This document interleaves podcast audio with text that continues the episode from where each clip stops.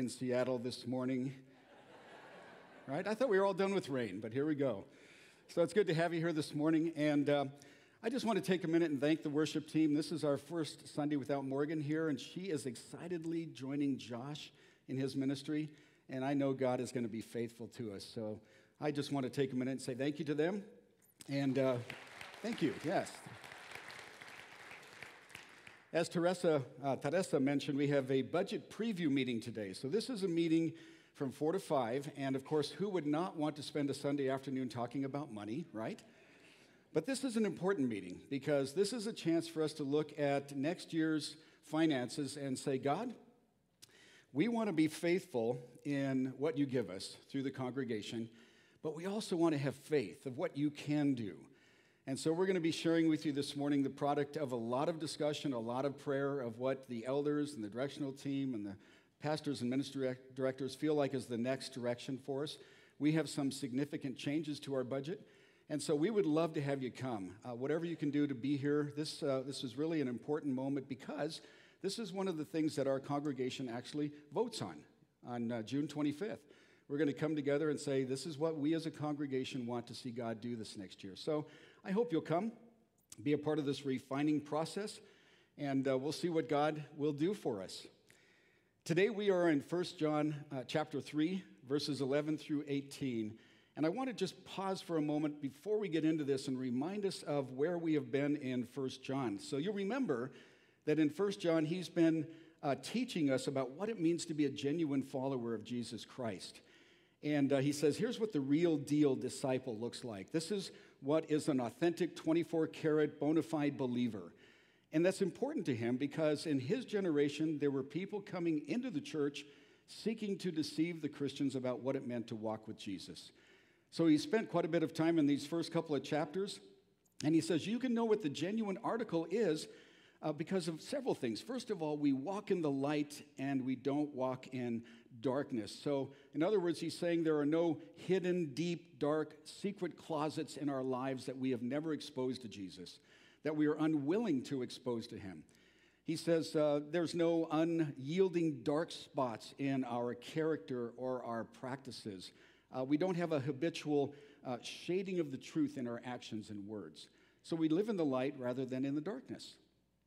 He also tells us that uh, we're the real deal if we realize, yes, we are prone to sin. He says in chapter one, if you say you have no sin, you're deceiving yourself. We know that we have the sin nature, it's still very easy to sin. But he also says the real deal is a person who, who uh, refuses to practice ongoing habitual sin. We continually confess it to the Lord, to each other, and we're honest about where we, we are in our walk with Christ. So, no ongoing habitual sins that we welcome and cling to and uh, desire.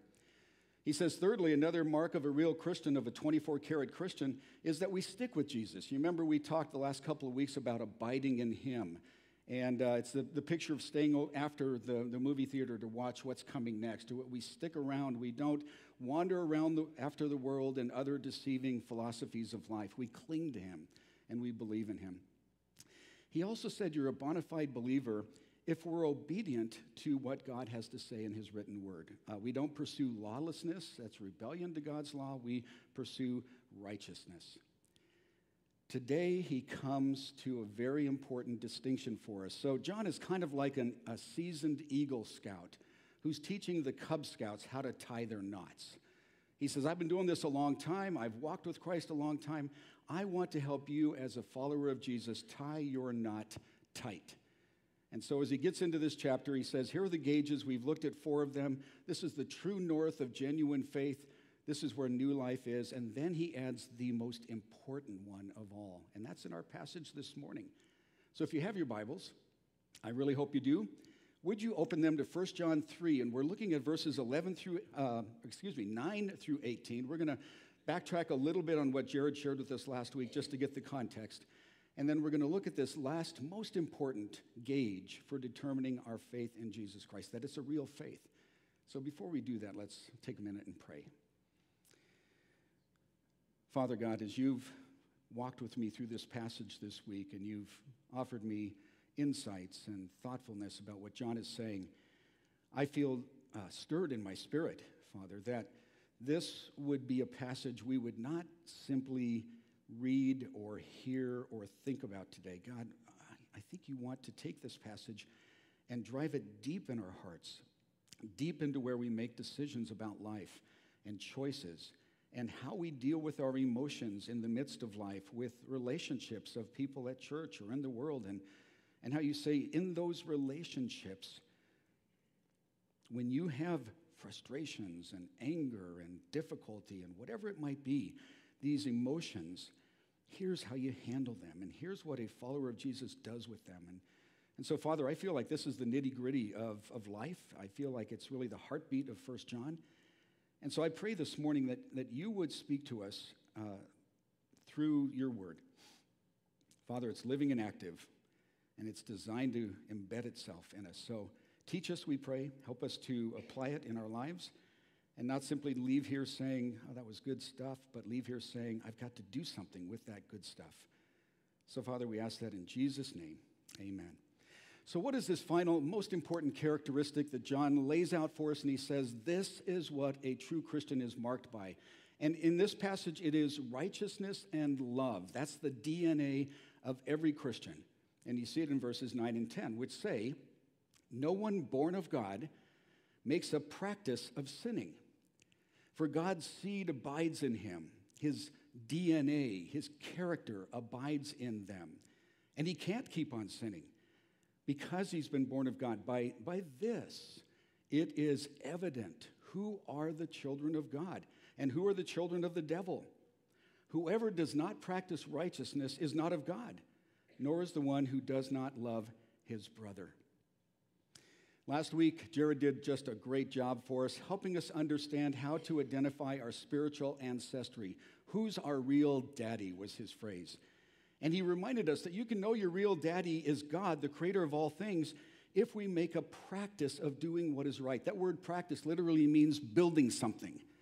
So if you're building a life of righteousness, if you're crafting a life that pursues God's truth, if you're intentionally pursuing God, he says you are in God's family. God is your daddy. But he also pointed out we can also know our real daddy is Satan, the devil, if we make a practice of sinning, if we are building this life of rejection of God's truth, of pursuing our own interests, our own truth, our own self pursuits, if we're pushing back against God's desires, resisting his will, seeking our own, he says you can know which family you're in. Now, Paul writes about this in Romans chapter 6, and he agrees with this. Listen to his words. We'll put them up on the screen for you. He says, Therefore, do not let sin reign in your mortal body so that you obey its evil desires. Don't offer any part of yourself to sin as an instrument of wickedness, but rather offer yourselves to God as those who have been brought from death into life. And notice this next part and offer every part of yourself to Him as an instrument of righteousness. There's John's phrase pursuing, practicing righteousness and love. He says, For sin shall no longer be your master because you are not under the law, but under grace. You're not under Moses' 600 plus commandments, you are under grace. So, pursuing righteousness, which, by the way, I had a professor who said, here's a real simple definition of righteousness take the middle part out, and what you get is rightness. You've been made right with God, you have a standing with God, and you are being made right with God in sanctification. There is a rightness to your life or a righteousness. So, all of us need to ask the question Do I seek to do what is right, or do I simply do what is most pleasurable or convenient? Um, do I try to follow God's commands? Or do I just do what is most pleasurable? Am I eager to accept God's truth, or am I creating my own truth? What direction is my life going? I like what one commentator says about this. He says, A life which is bent towards sin, a life which is characterized by the rejection of God's word, by refusing to seek after the holiness of God in Christ, this life is a life which bears the mark of the devil. So, John says here, this author says, you can do what you are, but he also says that you do whose you are. Isn't that an interesting way of describing the walk with Satan. You do what you are, comes out of the heart, but we also do whose we are. So if you look back at verse 9, you see the evidence of this, right? He says genuine Christians literally have God's seed, his sperma in them is the Greek word. His DNA, his character is implanted in us in the person of the Holy Spirit. So that seed takes root and begins to grow. So it's kind of like this. I brought with me this morning a watermelon. I don't have a hammer, so you guys are in the safe zone right up here.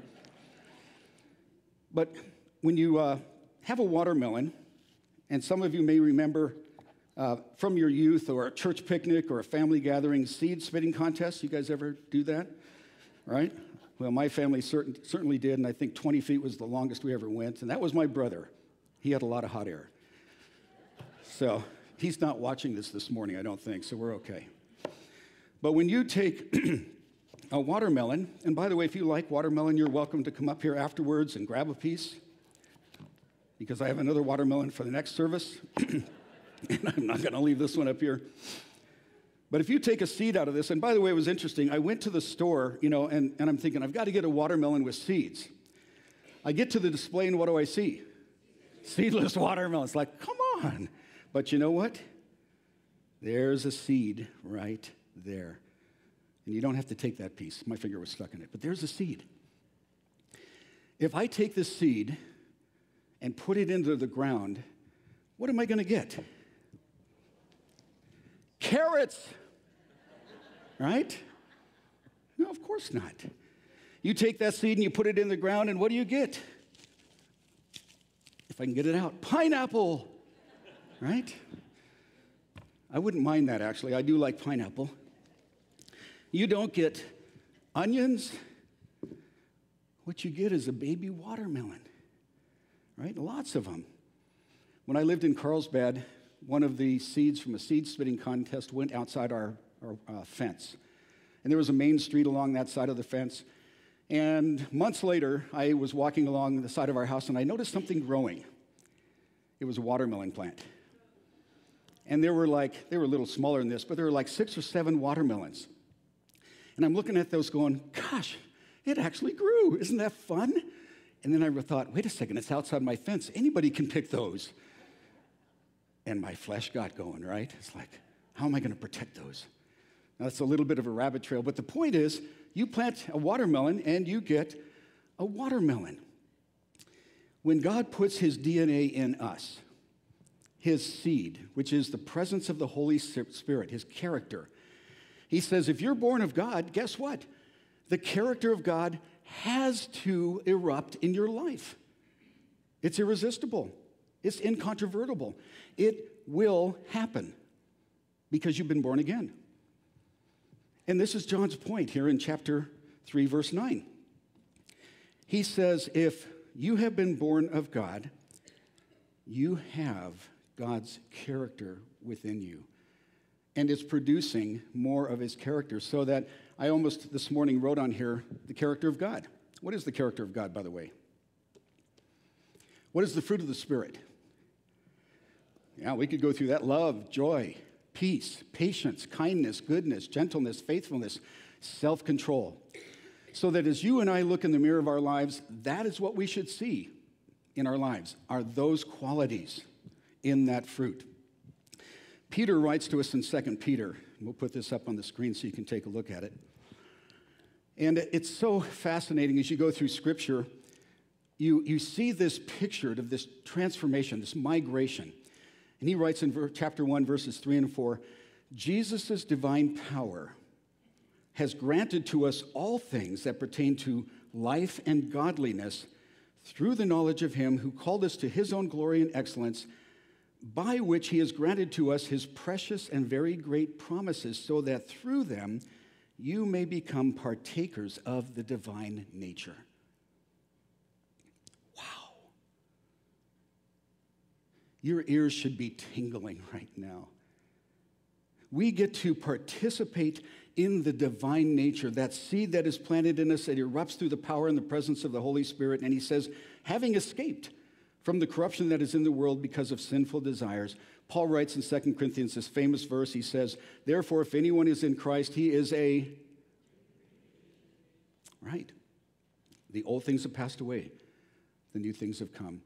Charles Spurgeon the preacher of preachers, said it this way We have our imperfections and infirmities over which we mourn. But no child of God can live in sin and love it. He hates it. He's like a sheep that may fall into the mire, but he will not wallow in it as the swine do. As soon as possible, he is up again and out of the mud and the filth. So, the moment we are regenerated in that new birth, through faith and repentance, at that moment, we begin to, begin to be changed in what we do and in what we feel and in what we say and in what we think and in whose we are, right? We're driven to do what is right and to love because God lives in us. So, are you and I a child of God? Now, if you ask anyone in our world today, the answer would be, Of course, I am. Isn't everyone a child of God? Have you heard that? Everyone's a child of God. But that's just not true. What is true is that everyone is a creation of God. But to become a child of God requ- requires this supernatural work of regeneration and of repentance and of renewal, being born again with God's DNA. So, John wants to clearly start with us there. And he says the evidence of this DNA is that you have a changed life of obedience and you love people. That's when our relationship to our daddy is clearest, clearest in its expression. It's most discernible when we love people. So I want you to take just a minute, look at the person left or right of you, and say, I'm supposed to love you.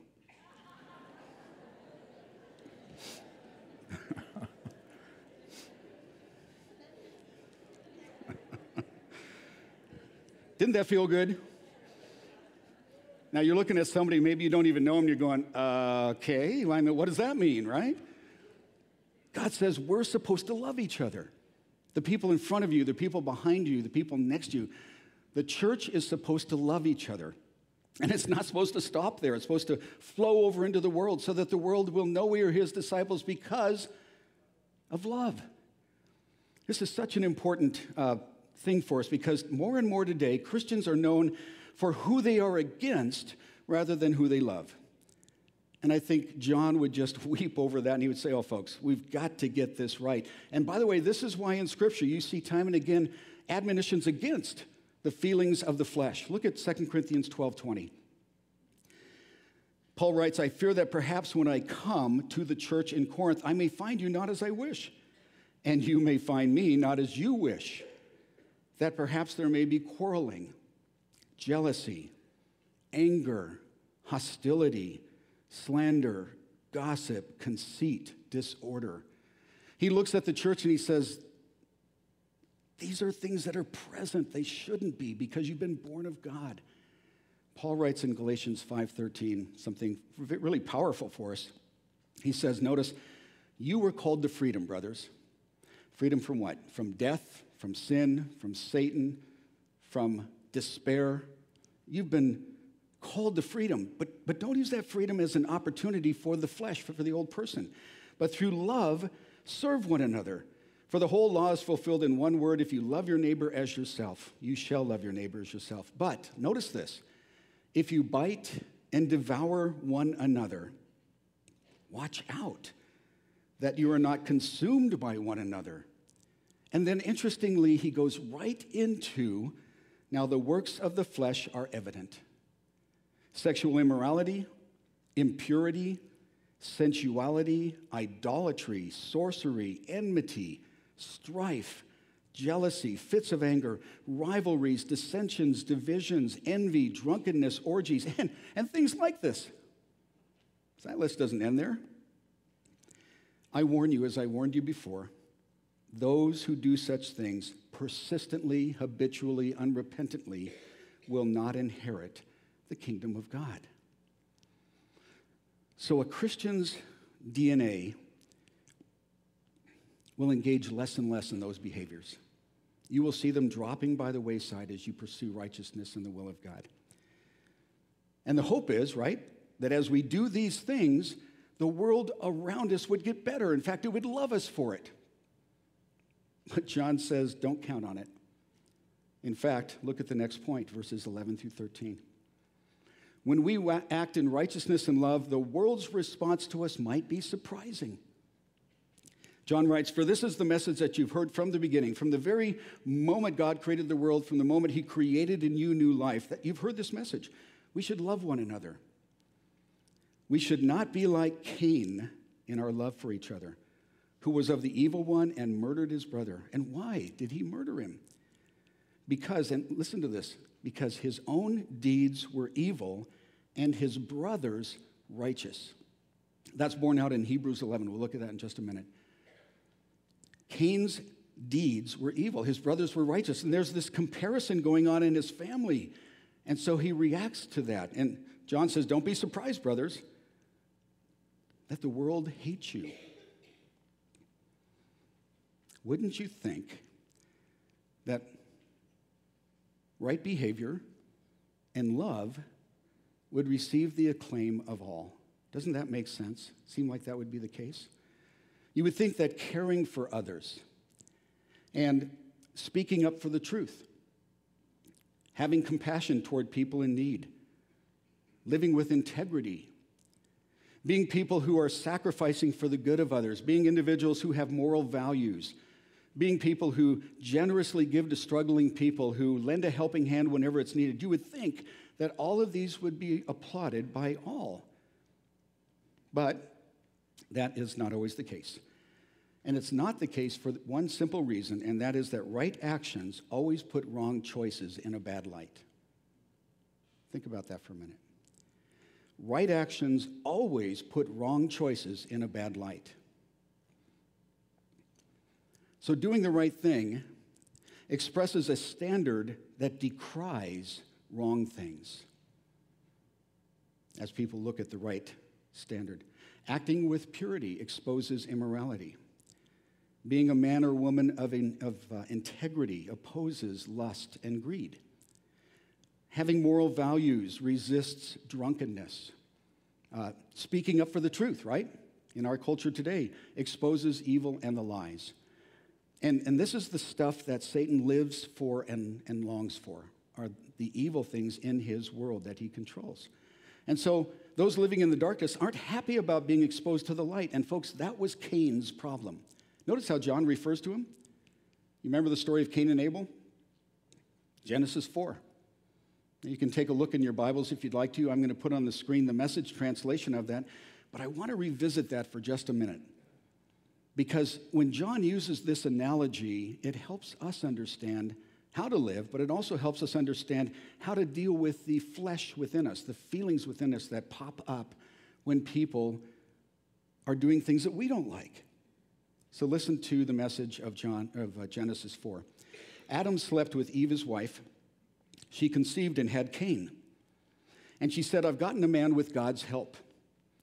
Then she had another baby named Abel. Abel was a herdsman, Cain was a farmer. And time passed, and Cain brought an offering to God from the produce of his farm pineapples, watermelon, if you go to Israel, watermelon is one of the huge crops there, dates, all kinds of wonderful things that he had grown. He brings this to God. And Abel also brought an offering, but it was from the firstborn animals of his herd, choice cuts of meat.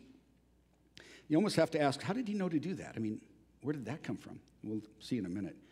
Says God liked Abel and his offering, but Cain and his offering didn't get his approval. And Cain lost his temper and went into a sulk. Now, this might sound like an arbitrary standard by God, arbitrary action by God, but the context tells us that it was based on clear communication of what was right and wrong. God had already made that clear. It's not recorded for us, but the next statement reveals it. Notice God spoke to Cain. Why this tantrum? Why the sulking? If you do what is right, won't you be accepted? Now, in the Hebrew, the word is, won't your face be lifted up? Won't you smile again? If you do the right thing, you're going to be happy, Cain.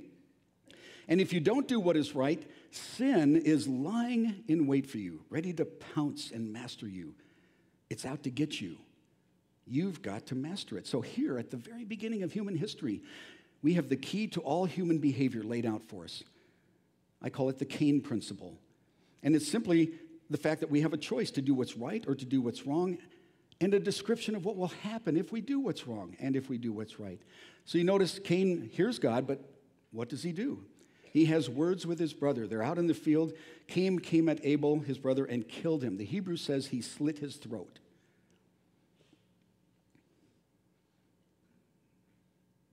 And God said to Cain, Where's Abel, your brother?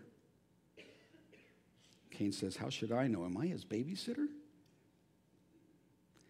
God said, What have you done? The voice of your brother's blood is calling to me from the ground. Cain, from now on, you will get nothing but curses from this ground. You'll be driven from this ground that has opened its arms to receive the blood of your murdered brother. You'll farm this ground, but you'll no longer, it'll no longer give you its best. You'll be a homeless wanderer on earth. So Cain's wrong choice produces excuses and curses and he's driven from the face of God. And the DNA of sin kicks in, and the price is huge for him. So, folks, this wrestling match that Cain has going on in his spirit, in his emotions, it's experienced by all of us all over the world. We get upset at someone at work or school because their choice to cheat or lie, our choice to cheat or lie, is put in a bad light by their righteous actions to tell the truth or not. We see this as whistleblowers step up in our culture to tell the truth. Here's what actually happened, and the reaction of our world to them. So, these nursed, wounded feelings, these feelings that are angry at someone else for what was said or done, resentment, envy, frustration, we all have these struggles. And there's a progression in Cain's story that John wants us to understand. And we'll put the progression up on the screen for you here. But notice the very first thing that happens in his life. He makes a choice to bring his own goods to God and he perceives an injustice to himself. You can almost hear Cain's thoughts Why doesn't God like my sacrifice? I deserve better. This is wrong. And there are moments when we feel that way, right? Something happens, we feel like, that wasn't right. I deserve better. Step two, he becomes angry. He loses his temper, he throws a fit. He wants to be accepted based on the work of his hands, his corn, his wheat, his zucchini, lots of zucchini, apples and pears. He wants that to be acceptable to God. And when it's not, he nurses his wounded feelings. God is unjust. My brother's a goody two shoes. There's nothing wrong with my gift. And it's at that point that God steps in. Now, he does that with us through the Holy Spirit, through our conscience, and through Scripture.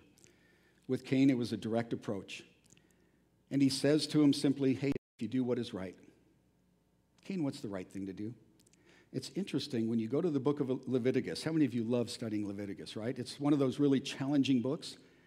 But in there, Moses writes, How do you approach a righteous God?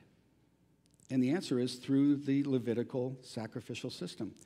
So that the Jews were taught by Moses, here is how you bring the lamb to God. Do You know what? It's the exact same choice cuts in Leviticus that it was in Genesis. God said the same thing consistently throughout history. Here's how you approach me. And so he says to him, Hey, if you do what is right, come on, Cain. You know the right thing to do. I've been clear. Cain allowed his hurt feelings to take charge resentment, envy, frustration they take control of his life. Sin leaps in, takes a grip of his heart and his actions. And it's, it's what James tells us about in the New Testament. Notice this. This is a consistent message in progression. James 1. Let no one say when he is tempted, Oh, I'm being tempted by God. For God can't be tempted with evil, and he himself tempts no one. But each person is tempted when he is lured and enticed by his own desires, what he wants, his feelings. And then desire, when it has conceived, gives birth to sin. And sin, when it is fully grown, brings forth death. And that's what happens in Cain's life. There's this brutal action of slitting his brother's throat. So his faith is, is not merely, um, his sacrifice is not merely defective, it's his faith that is defective. And that's John's point to us here. So righteousness and love are the DNA of every Christian. And when we act in righteousness and love, guess what? The world's response to us can be very surprising because the standard has been set. But we are to love regardless of the circumstances. Look at verses 14 and 15. John writes, we, we know that we have passed out of death into life because we love the brothers. Whoever does not love still abides in death. Everyone who hates his brother is a murderer. And you know that no murderer has eternal life abiding in him. If we will not love, the result is murder. Wow, really? Murder? That, isn't that a bit of a stretch, right? I mean, that's a pretty violent end to a person's thought processes.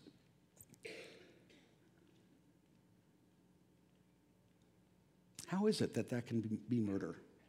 Well, God says to us, as a man thinks in his heart, to those of old, you shall not murder, and whoever murders is liable to judgment. Jesus said, But I say to you that everyone who is angry with his brother will be liable to judgment. Whoever insults his brother will be liable to the council, and whoever says, You fool, will be liable to the hell of fire. Does that sound alarming? It should. Because John's point to us this morning is persistent, unrepentant, unresolved inner resentment and anger reveals who our true daddy is. It condemns us to the same condemnation he deserves, hell. So John is he just he wants it to be so clear for us to make sure that we are affirmed in our faith, to make sure that we know that we're a Christian, that we will have confidence when Christ comes again. So he lays it out and he says there is a solution. In fact, Jesus gives it to us in Matthew chapter 5, same section about judgment and loving and hating. He says, So if you are offering your gift at the altar, you've come to church, you're ready to worship, and you there remember, oh, my brother has something against me. Leave your gift there before the altar, go be reconciled to your brother, then come and offer your gift. You notice how the reconciliation is always face to face and it's seeking to make it right. And that's the only cure. And so John wraps up this section in verses 16 through 18. He says, So, what does the love look like? We've been talking about the importance of it. It's part of the DNA of God, it's, it marks us as a true Christian. What does that look like? It looks like this it's the cross. Look at verses 16 and 18. By this we know love. I'm so glad that he pauses and he says, Let me tell you what love looks like. This is how we know love that Jesus laid down his life for us, and we ought to lay down our lives for the brothers. But if anyone has the world's goods and sees his brother in need, yet closes his heart against him, how does God's love abide in him? Little children, let us not love in word or talk, but in deed and truth. So he says, you can know something about your love. It's very tangible. It's the example of Jesus on the cross. So are you willing to die for your brother? John 3:16. Think about it for a second. What does it say? For God so loved the world that he gave his only begotten son that whosoever believes in him should not perish but have everlasting life. So in John 3:16 he says, here's the sacrifice of how you and anyone in the world can be made right with God. John 3:16. And then in 1 John 3:16 he says, here's how you do that. Jesus laid down his life for us. You ought also to lay down your life for your brothers. So there's an oughtness to this. There's a mandate to this. We have a moral imperative to sacrifice my life for the sake of other Christians in the same way Jesus did it for us.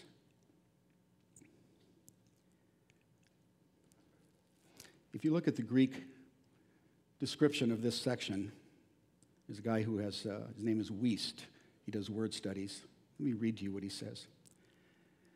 The preciousness of each member of the human race to the heart of God is the constituent element of the love that he gave his son to die on the cross. It is a love that is willing to sacrifice oneself for the benefit of a brother, a love that, that causes one to be long suffering toward them, a love that makes one treat others kindly, a love that so causes one to rejoice in the welfare of another that there is no room for envy in the heart. It's a love that's not jealous. It's a love that keeps one from boasting of oneself, a love that keeps one from bearing one's self in a lofty manner, a love that keeps one from acting unbecomingly, a love that keeps one from seeking one's own rights, a love that keeps one from becoming angry, a love that does not accuse others of evil, a love that does not rejoice in sin but in the truth, a love that bears up against all things, believes all things, hopes all things, endures all things. This is the kind of love which God says one Christian should have for another. So there's this oughtness about it, but there's also this commonness to it. So, folks, if we lived in Nigeria, do you realize that 70% of the um, persecuted Christians today are in Nigeria? Those who are slaughtered and killed for their faith. But there's other countries. There's East Indonesia, there's India, there's China, there's Kenya, and a host of other nations where the blood of Christians is spilled on a daily basis. And if you lived in those countries, if we were there, we might have the opportunity to die for a fellow Christian. But here in America, it hasn't happened yet. Yet. But there's more to this, there's a commonness to it. Three things, and write these down because this is what marks love among us. He says, If anyone has the world's goods, sees his brother in need, yet closes his heart against him, how does God's love abide in him? So here's the three things What do we have? What do we see? And what do we feel? What do we have? What do we see? And what do we feel? So let's think about that. How many of you here this morning have those? How do I have these? So, what do you have? He says, Do you have the world's goods? That's the basics of life food, clothing, shelter. You're all dressed, thank God, right? So I know you have clothing. We all look pretty well fed, right? I had a great breakfast. My wife took care of that for me. I'm not starving. Probably none of us here are actually starving, so we have food. And how many of us slept on the street last night? And by the way, if you did, I would love to talk to you. We want to help. So we qualify in the first count of love of what we have. We have the world's goods. Number two, if you see a brother or sister in need, now this is an interesting word because it's not just the casual glance. This is what a gluten free, dairy free person does when they go shopping. They carefully examine every package. Man, is there stuff in there I can't have? Some of my family members are in that category. And when I go shopping, which I hardly ever do, my wife and daughters take care of that, I have to look carefully, right? This word means to have a thorough examination, to scrutinize, to look at the details up close, to be intimately aware of. So, what he's saying is if you have the world's goods and you see a brother or sister, how do we do that? Well, you have to be in close proximity. You have to be in a home group, or you have to be in a young adults group, or HS, HSM or MSM. Um, you have to be involved in a service opportunity. After worship, you need to have time together. This is face to face. Do we have that kind of knowledge of the believers in our church? That's what's required if you see a brother in need. And then he says, how do you feel about that? Do you open up your heart and you say, Brother, sister, I want to help? This is Acts chapter 2, right? As they give of their own possessions. This is what was going on. Or do we shut and lock the door? This is the, the Greek word literally for slamming and locking. It's what we do when we feel like somebody's trying to get into our home. We just close the door hard. And John says, if we have the world's goods, and we are in intimate relationship with another Christian and see a need and we do nothing, how is the DNA of God in us? How can we be a follower of Jesus? Let me end with this quote. John Simeon says the Apostle John has a penchant for applying practical tests of the validity of one's faith.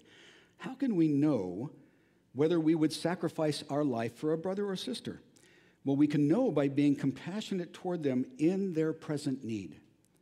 If we are unable or unwilling to sacrifice material, material advantage for the sake of our brother or sister, we know the love of God is not in us.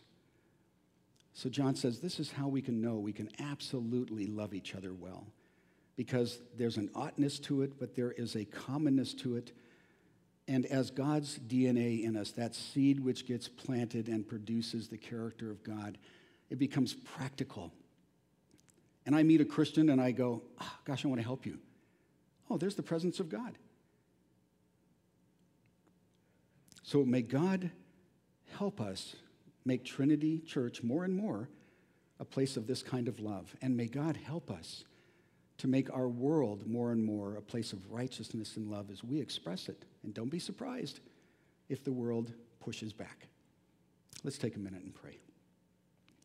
Heavenly Father, as, as I prayed at the beginning of this message, this, this passage has just been resonating in my thoughts. And, and I feel like I've got a ways to go to fulfill it fully, God. But I want to use this as a test in my life. I want to know that you have blessed me. Gosh, when, when we look at what we Americans have compared to the world, we are mega rich. Even the poorest of us have so much more. God, we have the world's goods. And it's important for us to see the needs of others. God, help us to connect with each other in more intimate ways. Father, if we're here this morning and we don't have a connection to others in this church, challenge us to be more connected, to be more open eyed, more scrutinizing of others' lives of how can I help them? What can I do? And God, we know we can't meet all the need. Each one of us cannot do it all. But together, God, we can make a difference. And God, open our hearts, unlock them. Help us to realize all that we have in our material goods comes straight from you. And you call us to be useful in it, in loving our brothers and sisters in Christ.